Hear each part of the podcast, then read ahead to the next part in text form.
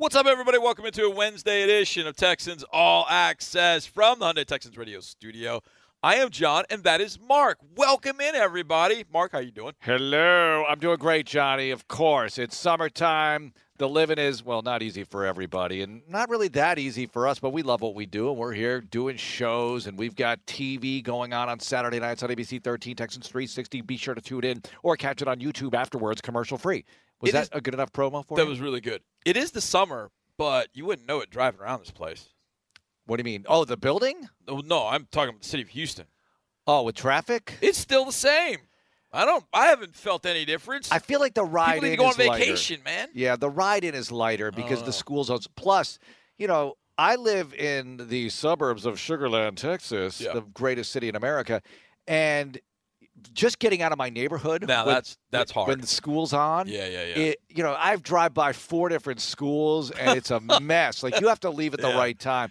That's but true. it's only about a 45 minute window where it's horrendous. Before or after, you're pretty much okay. But I noticed that the ride in is a little lighter. But to your point, I guess I could see that there's still a lot of traffic out there. It's not like the city empties out. Where's everybody going to go? Yeah, that's true. It's like you live in a I don't know if you want to call it a vacation haven, but you live in a place that a lot of people would like. I mean, some some Really? people have got to go out for vacation.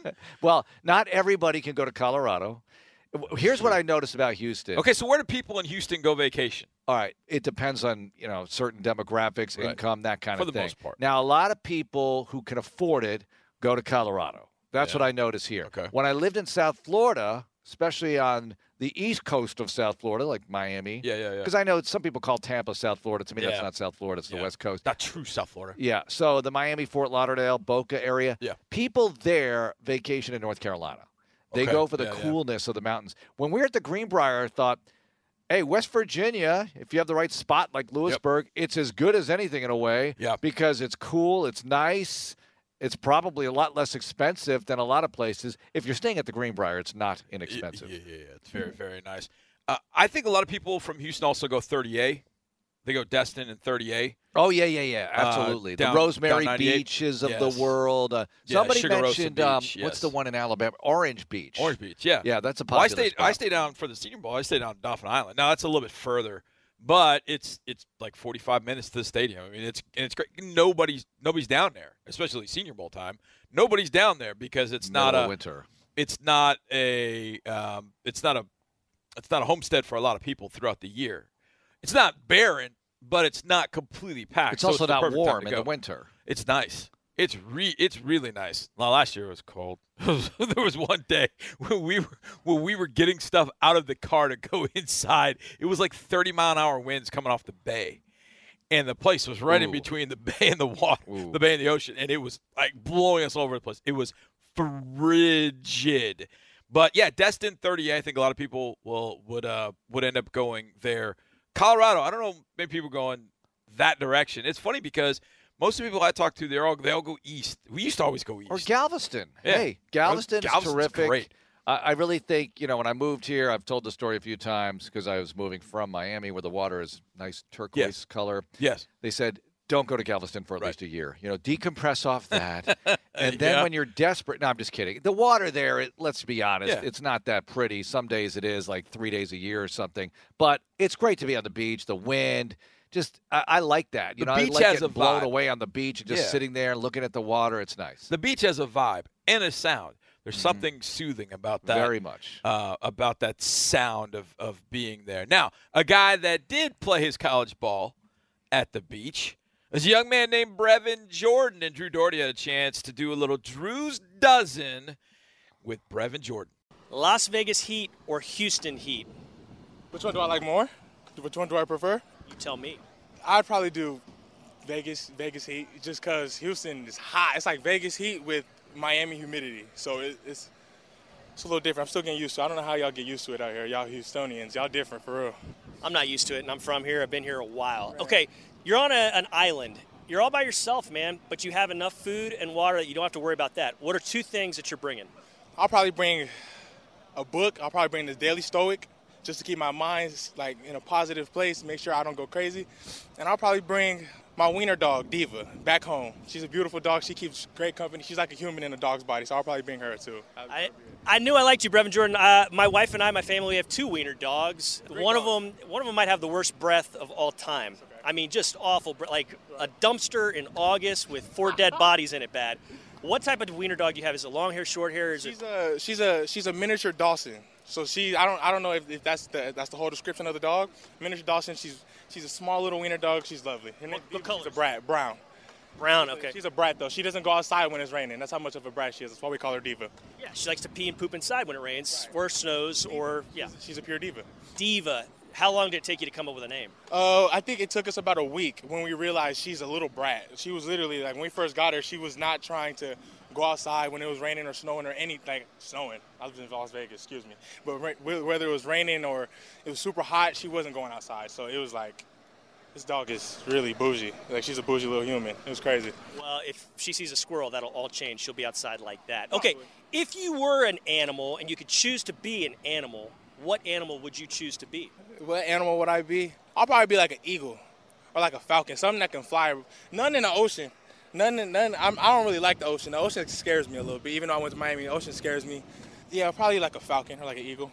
Flying is cool, or you Flying can't cool. you can't really. Uh, Flying is cool, and they got the little. They got uh, eagle vision. Yeah, give me an eagle or falcon. you think you'd ever want to be a pilot? No, probably not. Believe it or not, I'm actually kind of scared of heights. Like I live in a skyrise right now, but when I go on my balcony, I look down, I get a little nauseous. It's not. It's not really for me. Maybe put a bungee cord on. You can lean over a little more. Nah, probably not, Drew. Probably not. It's not for me. Heights not really my thing. It's probably for the better. It's probably smarter. Hey, back to the Daily Stoic. How many times have you read this book? I mean, I, it's just one of those books that I have open up before I start my day, and it's just one of those things that just keep me going, keep keep me in a positive mindset. Do you read other stuff? I do. I, uh, I'm reading a book. I don't know if I can say the language, but on your mind. It's a great book. Uh, James Lewis, I think, is the, the author of it.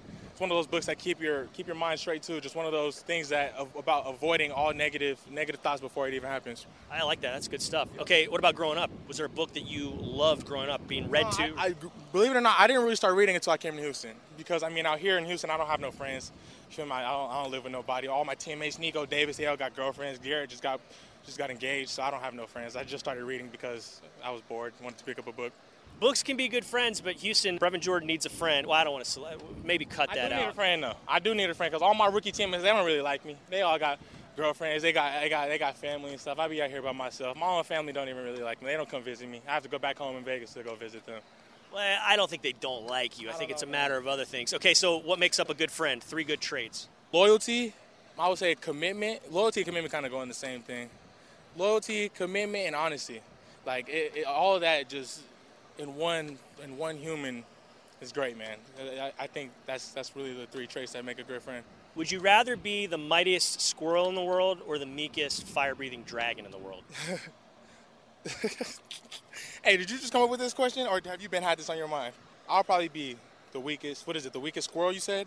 Or the Mightiest squirrel, yeah. I'll probably be the mightiest squirrel, just because I mean it's not it's not about the size of it's about the heart. So I'll probably do the mightiest squirrel. Tytus Howard said the same thing. He's like, uh, I, believe in being mighty, so that's what I'm going to go with. Okay, what's the latest song you've sung out loud, whether it's in the car, the shower, or just anywhere? Who was I singing this morning? Who was I playing this morning?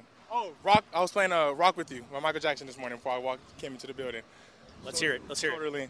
Nah, I can't. I can't hit y'all with that. Just a little bit. Okay. I wanna rock with you all night. See, hold on. Don't get me on camera because I might get signed. Like Houston Records, Atlanta Records, don't let me start singing. It's bad news for the rest of the country if I start singing. All right, Mark. I'm excited. We talked about Brevin Jordan a lot uh, this this offseason. He's a guy I think all of us are looking forward to seeing have a big, big year, and we're hoping that Lovie Smith has a great year as a head coach. And that leads me to what I wanted to talk about. I saw this today, and I thought, you know what?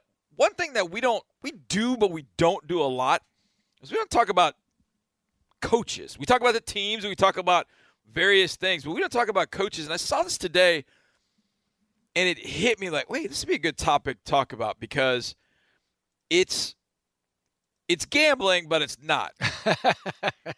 you sound like It's somebody's ga- making it's a juicy gambling. rationalization. Right. It's Go on. It's gambling, but it's not. But I think it's a good talking point. Odds to be the first NFL coach fired in 2022. Now, they this was put out by BetOnline Mm-hmm. and they have odds that go with it. But what strikes me are just the names of what Vegas thinks and who Vegas thinks It's gonna- fireable. are fireable Yeah. early, or yeah, I guess early in the 2022 season. Okay. Now, the first couple names you hear, you're like, oh well, yeah, okay. I mean, I, I that that it makes sense. The first one in particular, I think, is the easiest one on the board. Like, I, I mean, if you would ask me, this would be I, the first I've name I'd not seen this list. Full Okay. disclosure. Is it Mike McCarthy? He's second. Okay. He's second. Is it Cliff Kingsbury? Ooh, now Kingsbury is two, four, six, eight down the list. Is it Rhule? It's Rhule. Rhule's number one. Matt Rhule's number one. yeah. at plus 300, which is pretty decent odds. So Matt Rhule at number one, I really had no, I don't want to say any beef in that. I just think with everything that's gone on with the Panthers, and I feel like a lot of it has been David Tepper generated, but he gave Matt Rhule a seven year contract. And I feel like Tepper gave him that seven year contract to get him to come from Baylor, but then he expected a turnaround in a year or two. And now we're Yeah. in year three, and it's like, when's it going to happen? You got to like, see more progress in five and twelve, don't you agree? I think I agree, especially when you start three and oh. zero. Yeah, year two. Right, you're right. Right. They ca- they left here at three and zero. They left they here three and zero Thursday night. Yeah, you can't win two the rest of the way. No. When, when you're three and zero, you got to figure Especially- you're five hundred ish, eight, Right. nine, nine, and eight. Right. Especially when the quarterback you push to trade for Yeah. basically goes into witness protection program. which is a mistake that baffles me with all the information they have. I understand that there are things they know that we don't. Yep. And Darnold, look, he was highly regarded coming out. A lot of people thought he should have been the number one pick in the draft instead of Baker Mayfield Yep. that year. A lot of people thought that. They Yeah, thought, I wow. Mayfield, you're really taking a flyer here. Not that much of a flyer, but somewhat. When Darnold's sitting right there for you to take number one, they didn't do it. The rest is history. yeah, I I was one of those that thought Darnold was going to be that guy, and maybe Darnold would fit better in Cleveland. Who knows? So rules one, you mentioned Mike McCarthy is is two. Number three was a little bit of a shock because he's a Super Bowl winning coach, and we have talked about him the last kind of week or so. In fact, I think we talked about him on Monday because he's got a quarterback situation that is not enviable after having one for 10 years that He's was not get, Pete Carroll's not getting fired. Pete Carroll's number three. Pete Carroll's not getting fired. No way. You think, look, a lot of these teams, we're not in their building. We're not even around them to really see the nuances of daily life with Right. that franchise. Carolina, of course, Right. and Seattle now. Sure. I cannot imagine that Pete Carroll's the problem in Seattle. Do you think so? Possibly. So this the the thing about a, a Pete Carroll situation, similar to a, a Sean Payton situation or Sean McVay situation, Andy Reid situation, those places all have GMs. But it's not going to be the GM that's going to end up making that decision because the football decisions are going to flow. They flow through the head coach, Right.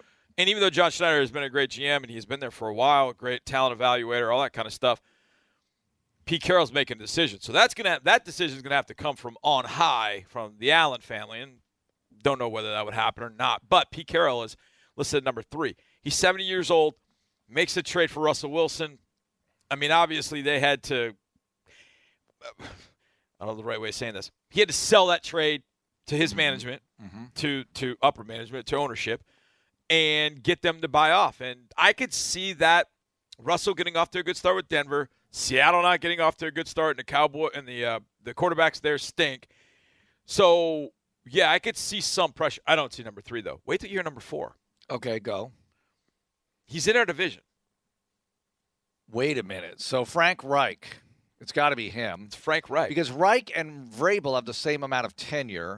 uh, with their yes, teams, right? Yes, Both both, came started in 18. Right. Yep. Vrabel's not going to get fired. But Reich, look, you could make the case that first year, 2018. Yeah. He goes to the playoffs, wins a playoff game. Hasn't course. won one since. Hasn't won one since, has been back twice. Wait a minute. They did not go in. 19? 19 was um, wow. Philip Rivers is 20, so they got back in 20 for sure. Yeah, 19 was Brissett. They didn't go. Yeah, they didn't go. That's right. All right, so Didn't 20 they went, they lost with Rivers, and then last year was go. last year. They couldn't beat Jacksonville on the final day. Look, you can make the case that for what they have, You know, you can look Yeah. at the record and say, look, he's done a good job. Look at these Right. wins, whatever. The Right. quarterback situation is different every year. Okay. But for what they have, should they do more? Would somebody else get more out of that group? I guess you could make that case. You know, we look from afar and say, wow, Frank Reich, he's great. But maybe they don't feel that way if they have another nine and eight ish kind of season, or if they get off to another terrible start, which they've done and rebounded from at least two or three times. But can they do it again? Here's what's going to make me ill. What? Matt Ryan gets hurt. Something happens. Mm-hmm. And Nick Foles comes and rescues Frank Reich again. Not happening. I can't see it happening either. Not happening. Now, you brought up an interesting name when I asked you who was number one. You said Cliff Kingsbury. Yeah. He is plus 1,200, meaning you bet 100 to win 1,200 if you need to know that. 12 to 1 odds. Yeah. He's got the same odds as another coach in our division. And you just mentioned him. Mike Vrabel? Yes. No way. Kingsbury and Vrabel have the same odds, and the only three coaches in between Reich and Kingsbury and Kingsbury and Vrabel are Kevin Stefanski, Not happening. Dan Campbell, Eh, and Ron. Rivera. Rivera, I could see to a point because we talked about this yesterday. Yeah. Seven and ten. Wentz could play well. They could really flip that to ten and seven. They could also torpedo downward. Yes. you know, and they do have some talent. They have enough think talent to they- go eight, nine, nine, and eight. They really do. They have Especially enough- that division. They have enough talent to put pressure on Ron Rivera to try and maintain his job, basically. yeah, That's I mean that's essentially what it is. They have enough talent that you would look at that team and go, "Whoa, that front four, it's outstanding." Now they don't have all. I mean, like we said the other day, they don't have all the pieces. Secondary, I think, is still a struggle. Uh, linebackers, okay. Front's good. Offensive line, hot garbage right now. Mm. And then Carson good Wentz. If Carson Wentz is decent, eh, maybe I could see Ron Rivera. I could, I could. Def, I would have put Ron Rivera probably behind McCarthy at that point, just also because of ownership and how that whole thing Yeah. goes down. Um, Well, yeah, that's a strange. Obviously, there was a, a lot of news about that today. That's a very strange situation, and Right. Rivera's had to deal with that. He's Right. kind of had to be the face of the franchise and I think he's done pretty well for the most part. overall. I mean, I think it's a tough spot to be in for him Yeah. because you're a football coach. There is enough of a challenge right there, and now you have to sort of be the statesman Yeah. of the team, which you are anyway. I get it with the head coach, but dealing with so many off-field type questions and your image has to project stability, progress, all of that off the field as well. Right. And that's, uh, yeah, and that's tough. I mean, obviously, his defensive coordinator uh, had some things to say, and he got fined, and it didn't go over well. But, yeah, Rhule McCarthy, Carroll, Frank Reich, Ron Rivera, then 10 to 1, Stefanski, Campbell, Kingsbury, Vrabel. The next two, Robert Saleh, Arthur Smith. Uh, Robert Saleh's not going anywhere right now. Either is Arthur Smith. But uh, about McCarthy, if they get off to a shaky start at best, but they're still kind of bringing it offensively. I know what you're about to say. Kellen Moore. Well, I was going to say somebody else. No. Somebody who used to work here? No, somebody Oh. that used to work for the Saints. Oh, then that happens finally. Yeah, but don't they have to get compensation? I think there's a contract. There's no, a contract he's still protected. Somewhere. If I'm the Saints, there's no way that's happening. If I I'm the Saints, yeah, yeah. I need compensation coming back. He's still protected somehow contractually. I'm thinking more because Moore gets a lot of looks. yeah, yeah, I right? could see that. And Moore could be a Jerry guy, and Jerry wants a Jerry guy, right? He goes Jerry, in, he goes into an interim role, right, and then shows he can do it. He becomes the way he the did guy. it with Garrett when he dismissed Wade in 2010. right, right, and right, the right. other thing about Peyton is this: when Jerry hired Bill Parcells, all right, it's Bill Parcells. You're Right. going to get to run this thing, Right. And Bill did a good job in Dallas. Yeah. He really did. He turned it around. They took the five and eleven perennial team and made it into a playoff team, and that's saying something in Dallas, uh, considering that they haven't done anything really that notable for a long time. Three playoff wins since the Texans have existed. The Texans have more playoff victories than the Cowboys, but that's a scoreboard that doesn't really enable you to throw a parade Yeah. in your downtown area. So this is kind of interesting. So when I was trying to pull up this actual this article Yeah. and trying to to um, find this one, I got last year's odds. Okay. Number one last year was Mike McCarthy, Well, it's Dallas. but then Vic Fangio, mm-hmm. Matt Nagy, Jon Gruden, Mike Zimmer.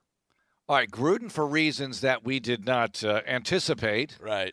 Right. Mike Zimmer lasted the season. He did last the season. I think Who else was on that list? Fangio and Nagy. I think Fangio was first Yeah. of that group.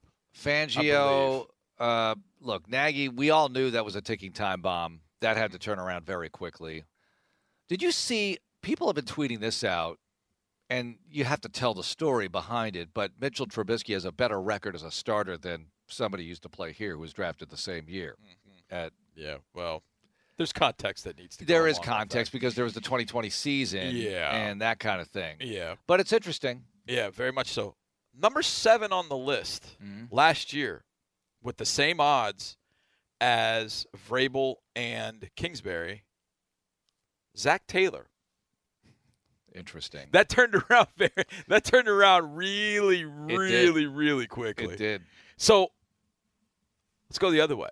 All right. There are four coaches, four, that have the, I guess, the highest odds or lowest odds To be of coach of the year? Yeah, no, to be first oh, fired. Oh, okay. So the most stable. The most stable. Right, but new coaches would always be One the of these is a little shocking Okay. when you hear it. All right, let me hear it. The two Seans, Okay. McVay and McDermott, Andy Reid. hmm Who do you think the fourth one is? The most stable. Think Patriots. Yeah, of course. No. Oh, McDaniels. Josh McDaniels. Well, he's a new coach. I know, but all the start 0 and 6. I know, but all the new coaches are are uh, so. Daboll, Dennis Allen, Doug Lovie. Pederson. Yeah, I mean, well, Lovie has the same odds as Bill Belichick, at fifty to one. But Andy Reid, Josh McDaniels, Sean McDermott, Sean McVay, all one hundred, all one hundred to one. Andy Reid is not going anywhere unless he wants to.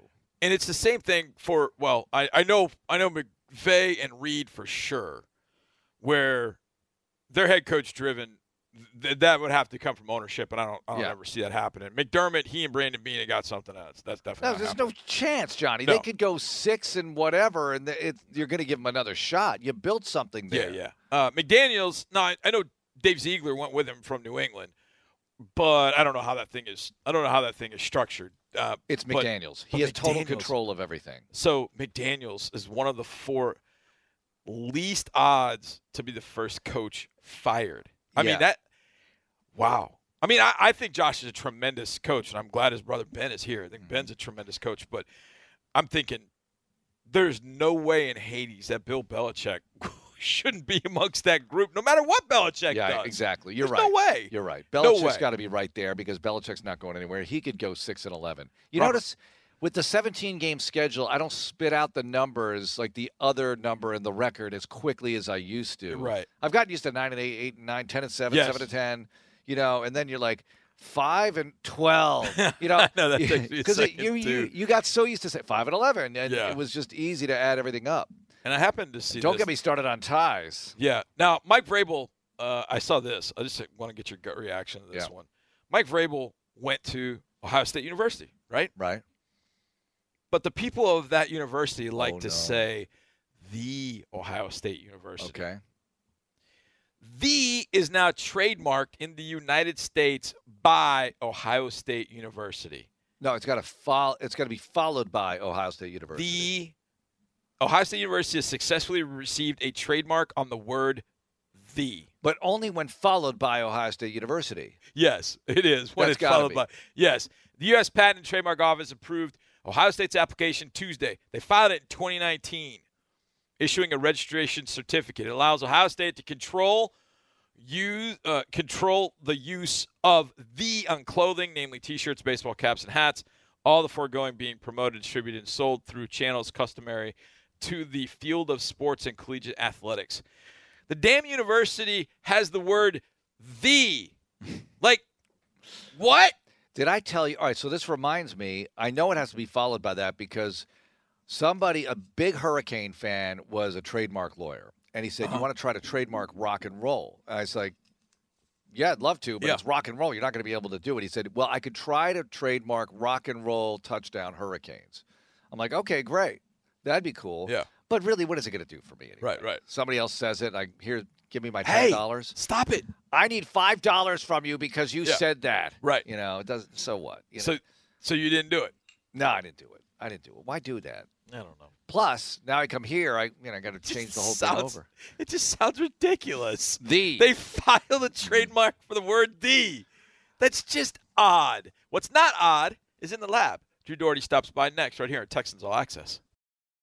Access. Access. Access. What's up, everybody? Welcome back to this Wednesday edition of Texans All Access. I am John Harris, football analyst and sideline reporter for your Houston Texans, and your host for this evening, and one half of the In the Lab podcast. The other half is my man, Drew Dougherty. We got together and kicked it around, talking about training camp and everything we have to look forward to right about now. Last week we teased this week's in the lab Oh yeah. by pointing out Jim McMahon, the quarterback for the Bears, most notably. Yep. Jim McMahon's all-time, or not all-time, but some some stretches of his career where his team basically didn't lose games when he started. Yeah. So with that in mind, we wanted to kind of localize things and say which Texan do you wish could have had a three-year stretch of total health? So you, you can go lots of ways with that. But just as a refresher, check this out. So Okay. Jim McMahon, most notable for being the punky QB of the 1985 Bears. Yeah, the Bears. 15 and 1, Yep. one of the greatest teams of all time. The one loss was to the Dolphins in Miami on Monday Night Football. He Right. did not start that game. He Correct. played in a little, did not start that game. In fact, that season he only started 11 games. Right. 11 and 0 though. Every game he started they won. Mm-hmm. The next year, 86, only started 6 games, but they were 6 and 0 in those games that he started. So, in a two-year stretch he was 17 and 0. Right. In 84, he was 7 and 2 as a starter and then he went five and one in '87. So think about that. In a one, two, three, four year span, he lost five games total Right. as a starter. His team lost Correct. five games total as a starter. Starter. He played a long time in the NFL. All time, his teams were 67 and 30 Yeah. as a starter. So he's with the Bears 82 to 88. Forgot about that season in uh, San Diego with the Chargers in Correct. '89. He went four and seven, or his teams did went four and seven. But then he was with the Eagles '91, eight and three as a starter with them. Yep. Eight and four with Minnesota in '93, and then he was a backup with the Green Bay Packers, and they won a Super Bowl. He still wore his number nine Bears jersey to the White House because Bears didn't get to visit the White House that year right after they won because of the Challenger explosion in '86. Right. Yeah, yeah. So with all that in mind, I mean, this guy, went- if they if he'd played, they'd probably win Super Bowls. Yeah. But he was injured, um, and it's it's a darn shame.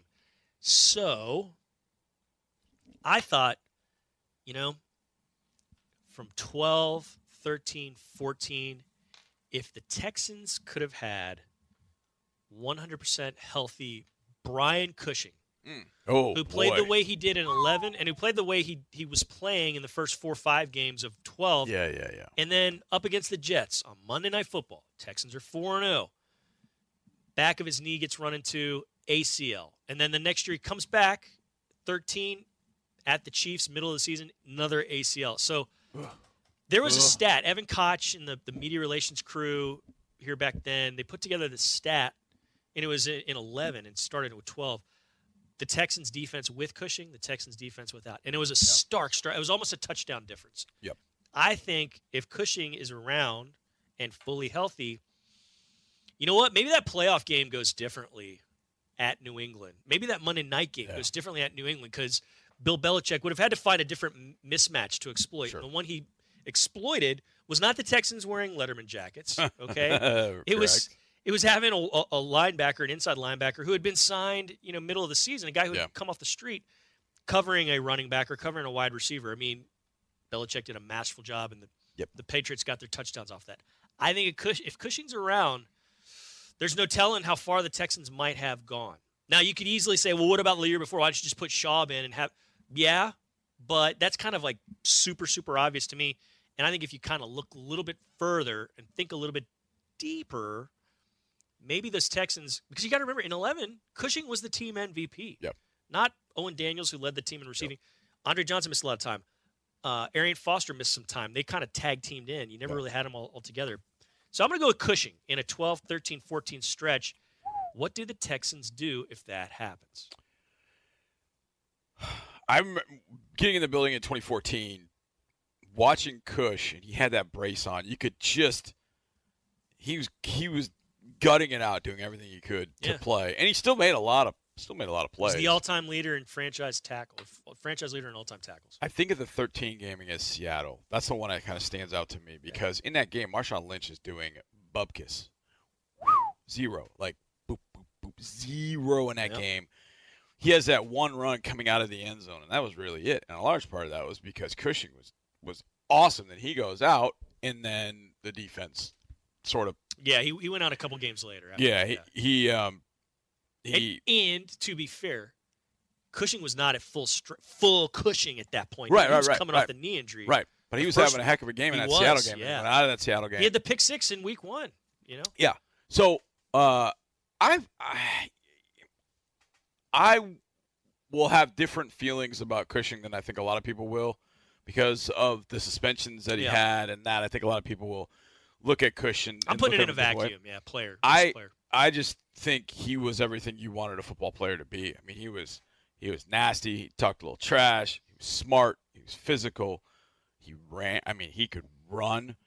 Um, but I think ultimately he was a he was a great teammate. He was somebody that took guys. I remember when Bernard McKinney came in here in 2015, and BMAC has no idea what to do. Mhm. None. Uh, BMAC learned, obviously. He had no idea. And I remember on Thursday night, they had to throw BMAC out there, and Kush is spending the entire game. BMAC, you're over here. You got B gap. Like, he's the whole game, he's Yeah. telling him where to go, what to do. And I think that was uh, an underrated part of Kush in his career. So I'm glad I'm glad you brought him up because I think him not being there in 12 I remember when he got when he got kneecapped by a particular Jets offensive line. I was I was furious. I was doing my my overnight show at that point, national show. So I was in the studio watching the game, getting ready for my show, and I just as soon as I saw it happen, I was just livid because I knew what what he meant. I don't know if I have somebody for a, for a three year period, but I have somebody for a year, and I've thought about this a lot. And I think Schaub is the easy one to go back to Right. in 2011. But I would go back even further because I feel like Mario Williams in 2011 getting hurt week five, I think it was. I think, or maybe it was week six. Either way, he had had five. five. sacks through five games, and you're like, okay, well, if he does that, that's 16 sacks. Okay, that, that's a good good number. But it wasn't even just the number of sacks. It was how that was starting to come together up front. Ninja was finding uh, his sea legs. Mario was really, and there was all that talk about, oh, he's going out to three four outside linebacker. I'm like, look, man, there isn't that big a difference Right. in that particular in the NFL, even at that point, because you're still playing a lot of nickel. It's like Wade. It's like Wade Phillips said that offseason going into Yeah. it. At a he was at an event here, and somebody asked about the three four, and he's like, "Well, when when three guys are down in a three point stance, it's a three four. We, might put a fourth guy down. Right. It's a four three. Right. And so I think Mario fit into it really, really well, as we all thought he w- he would. And JJ hadn't hit his stride yet in He was still 2011. yeah, yeah. He was still kind of He learning a month everything. or two away. Right. So had Mario stayed healthy and Watts finding his stride, Brooks Reed got some time because Mario had gotten hurt. You would have had Brooks Reed as kind of a fresh guy to rotate in at the outside linebacker spot, uh, to be there in the outside linebacker spot. But not having Mario out there in 2011, and I think about that Ravens playoff game a lot. Just you know, driving around, thinking about you know playoff games and such.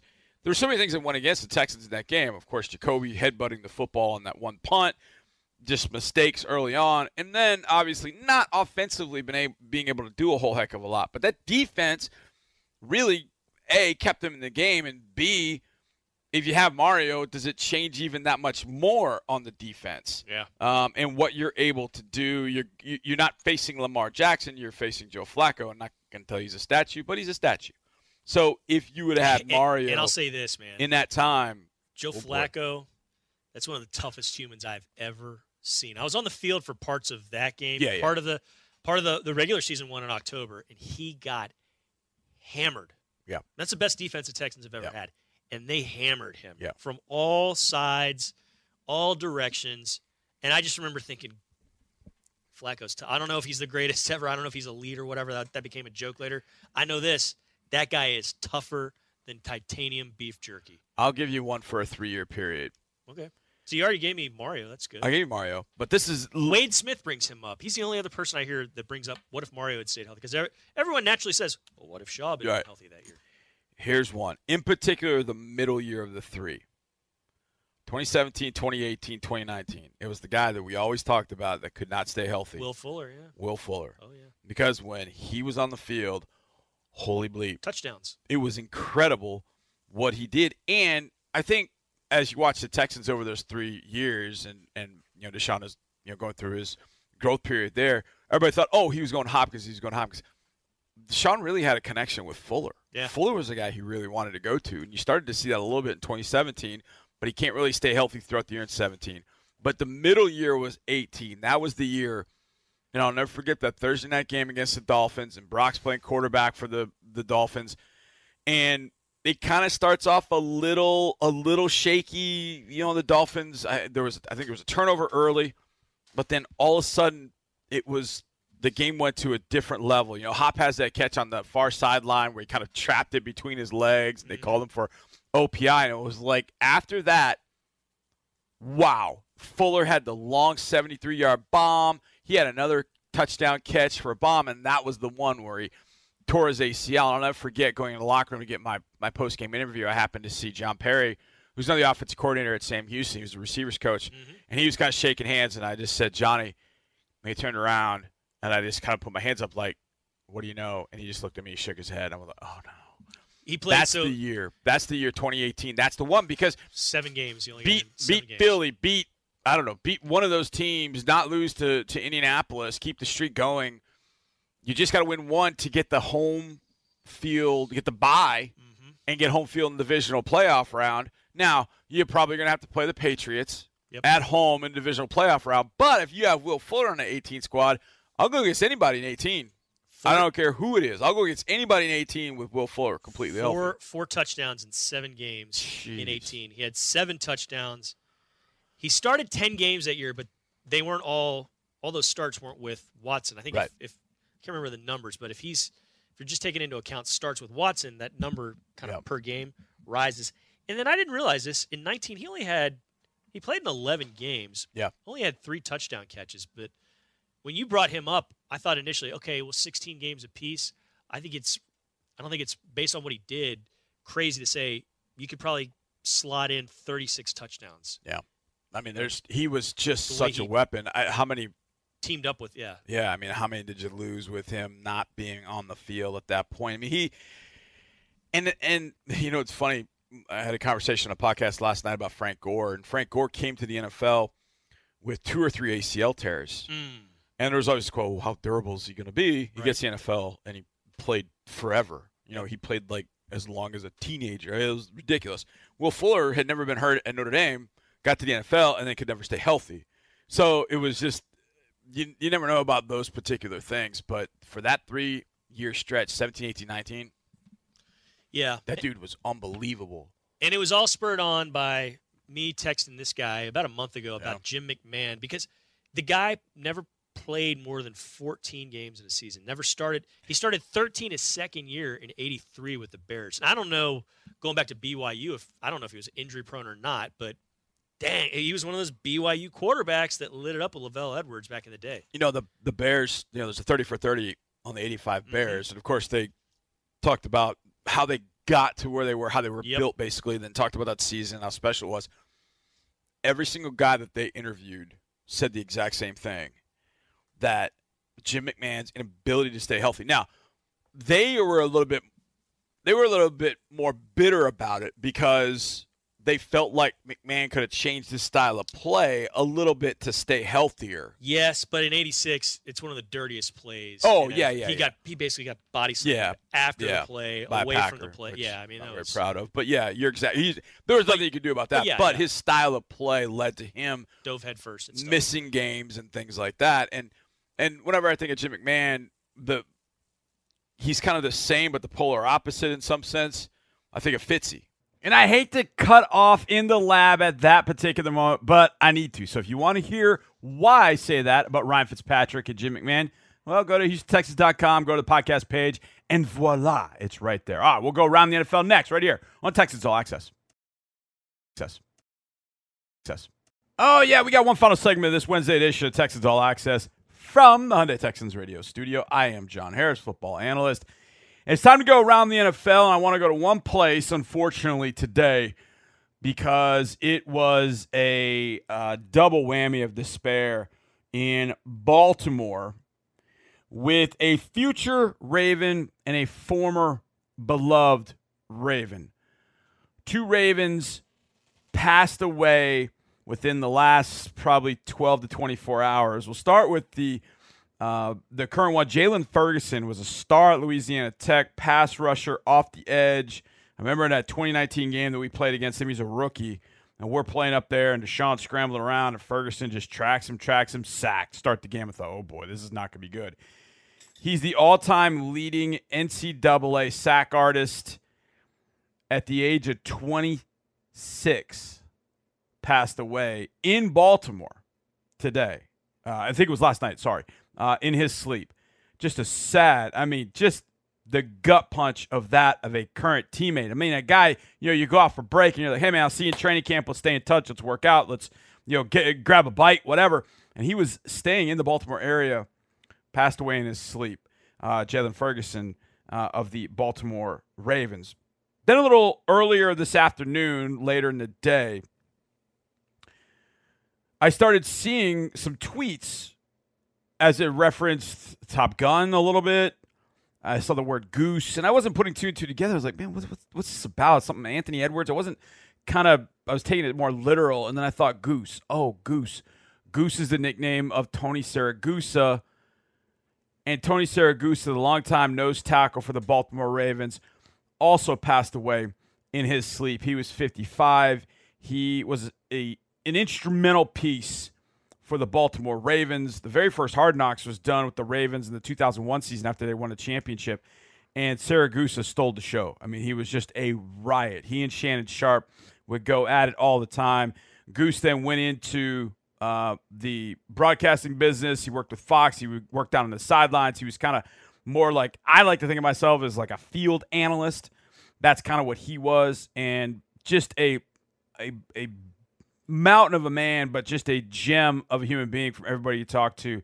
Tony Siragusa passed at the age of 55. So the Baltimore Ravens really suffering through the last 24 hours, losing uh, an absolute legend, Tony Siragusa, and a young man who was on his way to being a being a Raven, and that's something special for people that play for the Ravens. You, you know, like when you watch the Ravens, you go, okay, that guy's a Raven. Jaylon Ferguson was absolutely a Raven, uh, and he has gone uh, way too soon, as was Goose Tony Siragusa. So a tough day for the Baltimore community, but our hearts and thoughts go out to everybody wearing purple up there in Baltimore. A big thanks to Marc Vandermeer, to Drew Dougherty, of course, to Brevin Jordan, to my man JP, and all of you listening out there. We couldn't do it without you. Thank you so much. We'll see you tomorrow. And as always, go Texans.